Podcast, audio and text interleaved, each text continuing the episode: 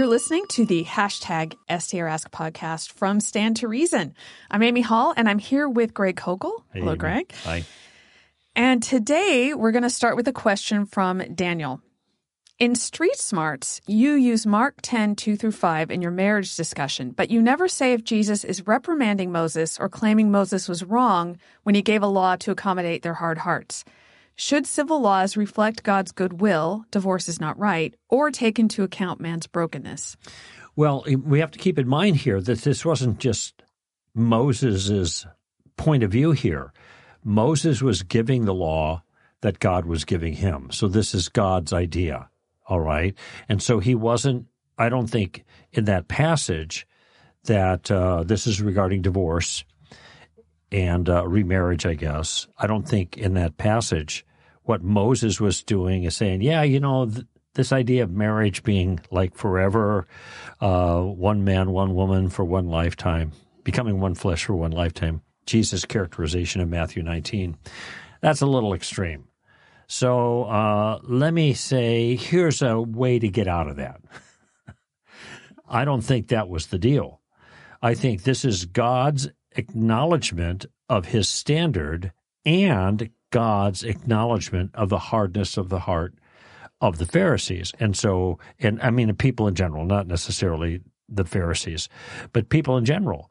And so they were going to break God's law anyway, even though God says no. And of course, they did break God's law in spades in a whole bunch of other areas, not just this one.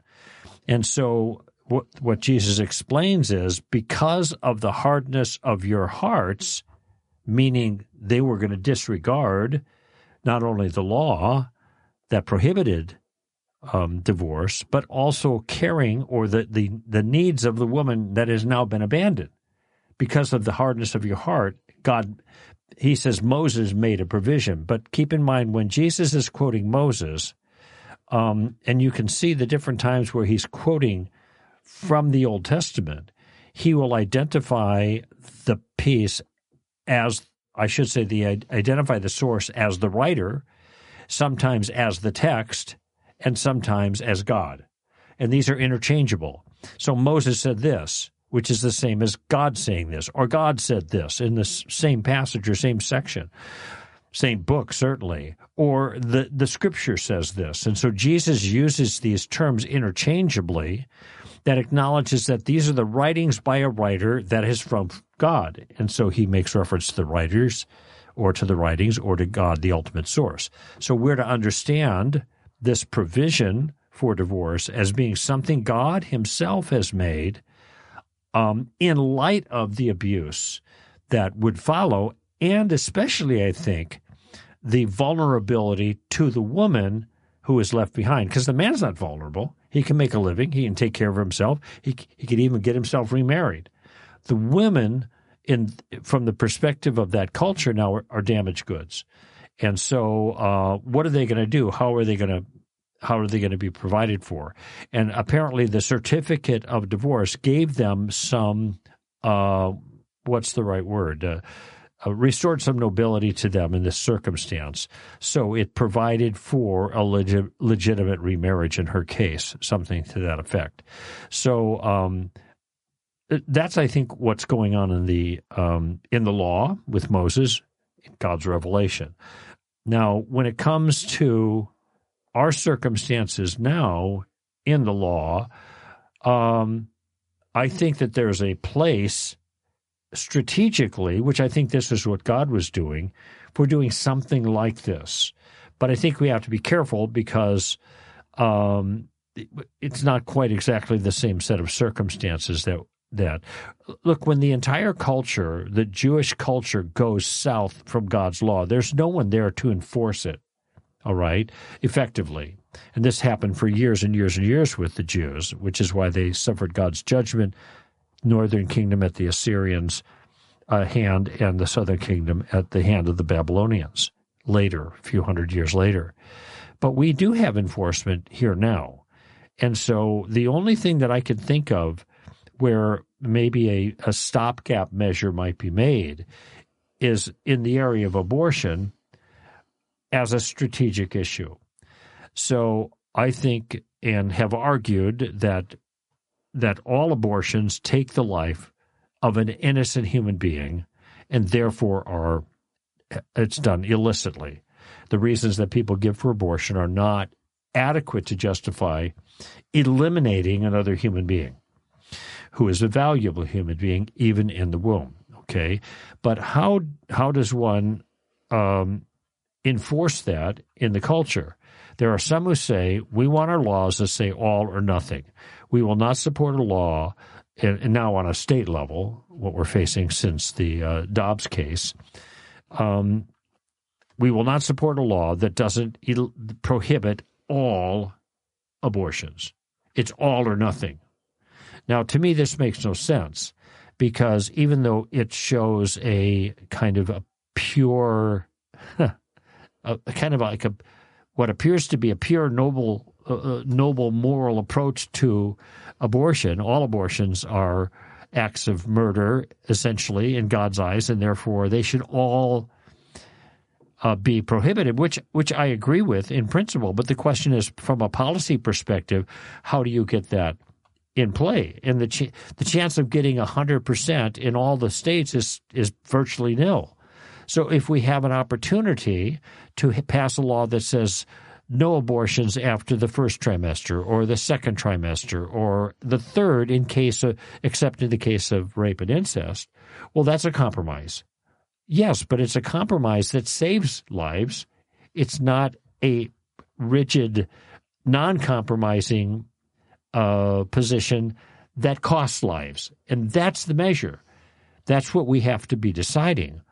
What, what is the ultimate result of the laws that we're passing?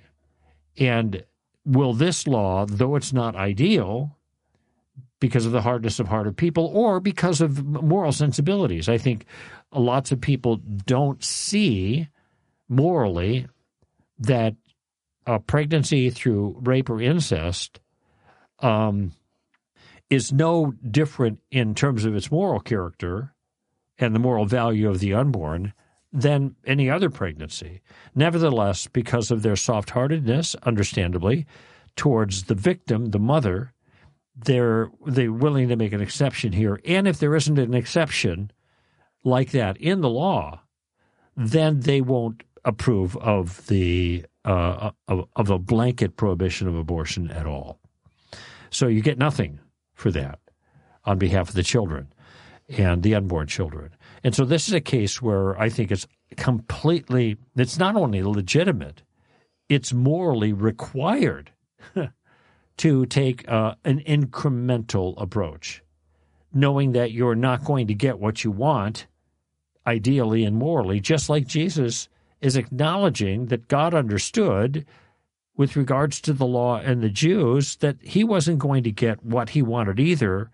And in light of that, he is making an additional provision for protection of the woman in the case of um, in the case of uh, Divorce. Divorce. Thank you. I kept the word abortion kept running in my mind. I couldn't kick it out to get the new word in there. And so, um, so I think that there is a place in, as long as it's carefully argued and carefully thought through, for something like an incremental approach or an incremental application or less than perfect, morally perfect and morally sound policy. Um, but we have to be careful with that. Well, when we look at Jesus' point to the um, the Pharisees, he he was trying to show them because they thought if they were following all these laws, then they were perfectly righteous. Mm-hmm. And his point was that the ideal is actually the righteousness. Mm-hmm. And the law doesn't necessarily always reflect that ideal because human governments cannot enforce a perfect law. They just can't. It's not possible. It's not possible for human governments to have laws against everything that's sinful or mm, wrong or anything right. like that. You can't do that. So if if God had had given a a law that was um, that demanded perfect righteousness in every way, nobody would have followed it. they would have rejected. It would have had. They would have lost its authority. It would have made no difference. Mm-hmm And instead, he worked with the culture that he had and he moved that culture in a certain direction, taking taking in account the hardness of their hearts and what law is actually able to do and what it is not able to do. Right. And this isn't to say that the law is bad. It's not it's not bad to have a law governing divorce. It was actually doing something to protect the women as you mentioned. It's just that it's not if it, it's not the thing that makes you righteous. Mm-hmm. It's not the actual the ideal, the perfection. Um, and so I think I think it's fair to compare this to the issue of abortion because I, I, I think this is how this is what God did. He he for the human governments you have to take into account what law is able to do, what it's not able to do, and you you instruct people with that law and you move them in a certain direction. And what we are continue to work for is complete abolition of abortion, of course. Right. So, uh, and Daniel, I'm sorry, this is taking a, a, turn to abortion, but hopefully this will help well, you understand. I think it's a fair application. Yeah. Because so, he was asking, how do we apply this notion in a in a current circumstance of policymaking? So, it, so in the case of say William Wilberforce, he started off to ban the trade, mm-hmm. and he worked until that was done. And when that was done, then they started work on abolition of slavery. Right. But he, he which was much easier after the first step was done. Exact. That's exactly my point. He was he was the law was instructing people that made it easier to move the culture in this direction where you could make a law that would still have authority and that people would follow and that would mm. actually make a difference to them. So if we take if we take again this is not to say the law is bad jesus wasn't condemning the law mm-hmm. the law is meant to do a particular thing it's not meant to give us our righteousness right.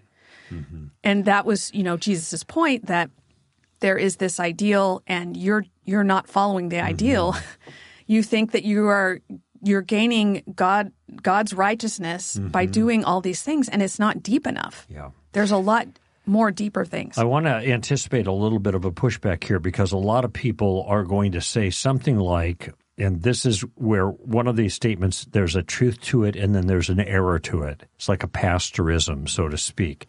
And that the, and the, and the, the aphorism is, the statement is, the law can never change anybody's heart. The way we're going to get transformation is not trying to force people into a civic or civil righteousness behavior on the outside, but changing their hearts on the inside. And on the one hand, there's a, this is true. The transformation that's the greatest transformation comes from the inside. And actually Paul says in Galatians chapter 5 that if you are if you are being led by the spirit, and here he means the the moral influence of the spirit in one's life, Keep in mind, he's contrasting the works of the flesh with the fruits of the Spirit in that passage. He says, You're not under the law. And the reason you're not under the law is because the Spirit is already accomplishing the purposes of the law already as one matures in Christ. Um, however, uh, on the other hand, um, it isn't as if the law has no effect on people's moral behavior. And I like the way you, you used the phrase actually twice that the law is used to instruct the people in moral behavior. And uh, this is exactly how we teach our kids how to be moral. We give them rules to follow, and when they break the rules, we punish them. When they follow them, then we then we reward them.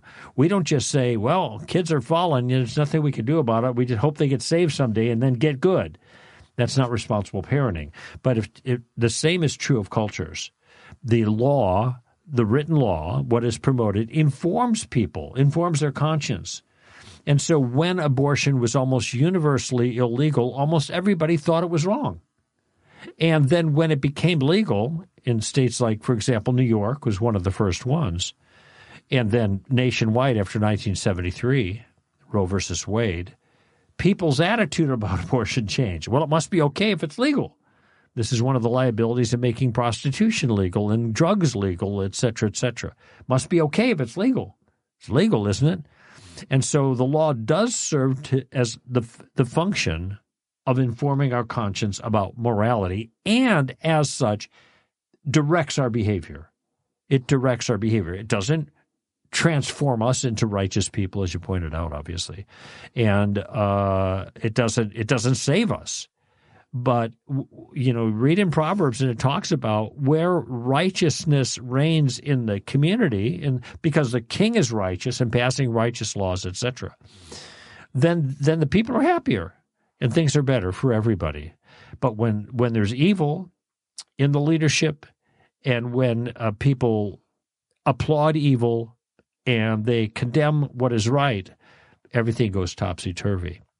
So the law does play an important part here mm-hmm. in instructing us, and we ought to use it for what it can do while also being aware of what it can't do. Let's go on to a question from Damon. I have a friend who says he used to have joy in the Lord. However, he has made some poor choices recently and has lost his joy. He is repentant and is fervently seeking to restore his relationship with God, but has not regained his joy. How would you counsel him? Whew. That's a difficult one, and it's partly difficult because our emotions are fragile things. And I, I'm thinking about even the notion of joy. Um, uh, this to me is a, for me personally, it's a it's a vague notion in Scripture. Most of the time, we talk about being joyful. We're talking about a kind of happy exuberance, filled with joy. Wow, this this is a very positive emotion, um, and the way Scripture characterizes joy is that this is something we can experience even during hard times. This is hard for me to understand, though. I mean, after all these years as a Christian, I'm just trying to get at what that means. I mean, what the way I um, manage my emotions, if you will, during difficult times, is I'm reminded of God's sovereignty and that He is taking these things that are hard and He's using them for my good. Momentary light affliction is producing for us an eternal weight of glory, for example, from 2 Corinthians 4. Um, and so um, th- that makes me feel better. It helps me to persevere. I, I don't know if that's what biblical joy amounts to, but that lifts my spirits. Some people seem to be, um, and again, I'm trying to explain this kind of emotional response in a, in a, in a in a uh, um, a bright, uplifted mood with with uh, kind of happiness in their face, even through the most difficult times. And I think this is an example of joy in the Lord. But this isn't something that, in my case, that that I have a lot. When times are hard, I feel um, I feel the weight of them. And uh, when important relationships are not going the way um, I like them to, or difficult things befall me, and I mean, I'm, I'm, I'm on crutches right now because I had surgery on my foot, scooting around on my scooter, you know, when I can use that and there's enough room for that. Okay, well, this is kind of a pain, literally, and a, an inconvenience. So I have to adapt to it. I have to do the best that I can do. But I try to be cheerful in the midst of it, and then I have other things that are happening. So I don't know if that's joy or not.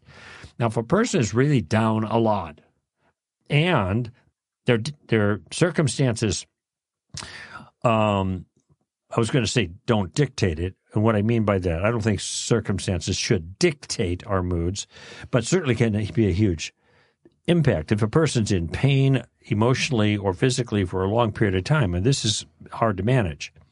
But if you've kind of come out of a sinful circumstance and you've repented from that, you know, then uh, it seems to me that one's emotional uh, frame of mind ought to even out quite a bit more, okay, and uh, and that God, you're not under the conviction of God. And so maybe at this time, this is the point where, and sometimes I have to do it myself, I have to remind myself of the truth about where I am before God. And an example of that would be Hebrews 10. And I, I, I kind of go to this in a certain sense by memory because I have an understanding of the passage, but I'll just try to read it directly so I don't get any of the words wrong here. And here is what the writer of Hebrews says in Hebrews chapter 10, starting in verse 19, after he has just explained the the power or the the efficacy of the blood of Jesus compared to the blood of bulls and goats. The blood of bulls and goats can't take away sin. Jesus' blood takes away sin. In other words, it's gone. It's no longer an issue. As far as the east is from the west, so far has God removed our transgressions from us, okay? And that's what the writer of Hebrews is kind of emphasizing now when he makes this application. He says, Therefore, brethren, since we have confidence to enter the holy place by the blood of Jesus, confidence based on the theology he's just explained, by a new and living way, that's the new covenant, which he inaugurated for us through the veil that is his flesh. And since we have a great high priest, a great priest over the house of God, so we have the sacrifice and the priesthood. Jesus made the sacrifice and he's interceding based on the sacrifice on our behalf. Because those things are true, the writer of Hebrews is saying, let us draw near with a sincere heart and full assurance of faith, having our hearts sprinkled clean from an evil conscience and our bodies washed with pure water. Now, the writer of Hebrews here is telling you the facts. He's given the theological foundation, which secures the facts that our hearts have been sprinkled clean from an evil conscience and our bodies washed with pure water. These are figures of speech that are identifying the, the perfectly clean state that we have before God now in virtue of Christ's sacrifice. We know we sin. This is why this encouragement is given, because because of the perfection of the, the sacrifice that takes away the consequence and washes us clean before God. And then the next verse, verse 23 let us hold fast to the confession of our hope. Which hope? That hope he just said, without wavering, for he who promised is faithful. The picture here in this passage is the ability to come into the very whole throne of God, throne room of God, the holy of holies, having having our sin covered by the blood of the one sacrifice, Jesus, and therefore being completely cleansed of the sin, and therefore confidently going in to the very presence of God. Now, of course, there are going to be seasons where we're going to be under conviction and we're going to be disciplined. And in Hebrews chapter 12, the writer talks about our discipline before God. You know, we're we're kids. He's a good father. He's going to discipline us. But the point I'm making here is, in the absence of of of significant physical pain and emotional pain, and in the absence of an ongoing sinful circumstance that you're living in and you could do something about, and you haven't, um, you, you, you, you I, I, should say, yeah, in the absence of that, you, you should, there's no reason why, at bare minimum, we should feel a sense of confident happiness that eventually our lives are going to be rewarded in the resurrection and th- things are going to be okay, even if they're hard now in other ways. All right. If that's not there and you have sin that you've repented from and been dealt with, and you're still like, maybe you need to remind yourself of some of the facts that I just described. And so it's a, it's a, David said he encouraged himself in the Lord. You know, in other words, he understood the truth of God's grace and mercy that God's, uh, in Lamentations chapter 3, verse 22 and 23, the steadfast love of the Lord never ceases. His mercies never come to an end. They are new every morning. Great is thy faithfulness. Wow, that's cool. One thing we have to keep in mind is that the gospel is very hard for us to believe. Mm. It is very hard for us to believe. So I really appreciate what you said about reminding yourself about all of these things because I think that's key here. Because I think what happens is that we go along and we don't really notice our sin most of the time. And so we think we're depending on Jesus, but reality, we think we're pretty good. Yeah, gotcha. and then we do something we're really not proud of, something wrong, And all of a sudden, we realize our righteousness is not enough. Yeah. It hits us in this real and raw way that we didn't expect mm-hmm. because we didn't realize that we actually were depending on ourselves and our righteousness. So if you sin and you're devastated and you feel like you're separated from God, I I think exactly what you need to do is remind yourself of the gospel mm-hmm. and realize that you might have been you might have been depending on yourself and you, and luckily it doesn't depend on you. You have a relationship with God. It's real. It's it's never going to be taken away from you.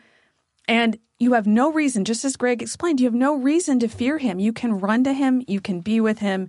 And you know, it, it's natural to be grieved by your sin. We don't we don't want to go against God and we do feel guilty for that and that's fine.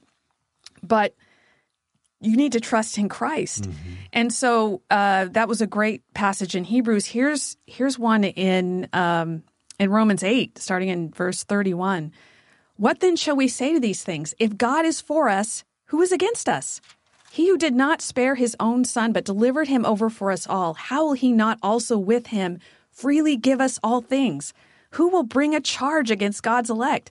God is the one who justifies. Who is the one who condemns? Christ Jesus is he who died. Yes, rather who was raised, who is at the right hand of God, and also who also intercedes for us. Who will separate us from the love of Christ? Will tribulation or distress or persecution or famine or naked or peril or sore or sword? Nothing will separate us. I mean, his whole point here is God's not going to condemn you. He justified you. Jesus isn't con- right. going to condemn you. He died for you, and now he's praying for you by the throne of God. So, um, you just have to you you have to lean into the gospel and you have to remind yourself constantly or you will forget and you will stop believing it yes uh, also from the book of romans chapter 4 a verse that i i go to frequently in my own mind just to reflect on and i think it's powerful because of the stark contrast that paul is making here chapter 4 verses 4 and 5 now to the one who works his wage is not credited as a favor but as what is due. In other words, if you're working for your salvation, you're getting what you earned. Verse 5 But to the one who does not work. now, the Bible doesn't teach we shouldn't work, we shouldn't be seeking our sanctification. Paul's making a point of contrasting works versus grace here. But for the one who does not work but believes in him who justifies the ungodly, his faith is reckoned as righteousness. Well, thank you, Greg. And thank you for your question, Damon and Daniel. We really appreciate hearing from you. I feel like there was something more I wanted to say, but oh, I know what it was. Oh, on the grace of God? I know what it was. I know you ran out, right? You could talk all day about this. Read Romans. That's my yeah, that's my that's my suggestion. Read through all of Romans in one sitting. Do it every day for a month. Just let it soak into you because it's all there. Hmm. Romans is the best. All right. Thank you for your questions. We'd love to hear from you. You can send your question on Twitter with the hashtag STRask, or you can go to our website at str.org. This is Amy Hall and Greg Koukl for Stand to Reason. Bye.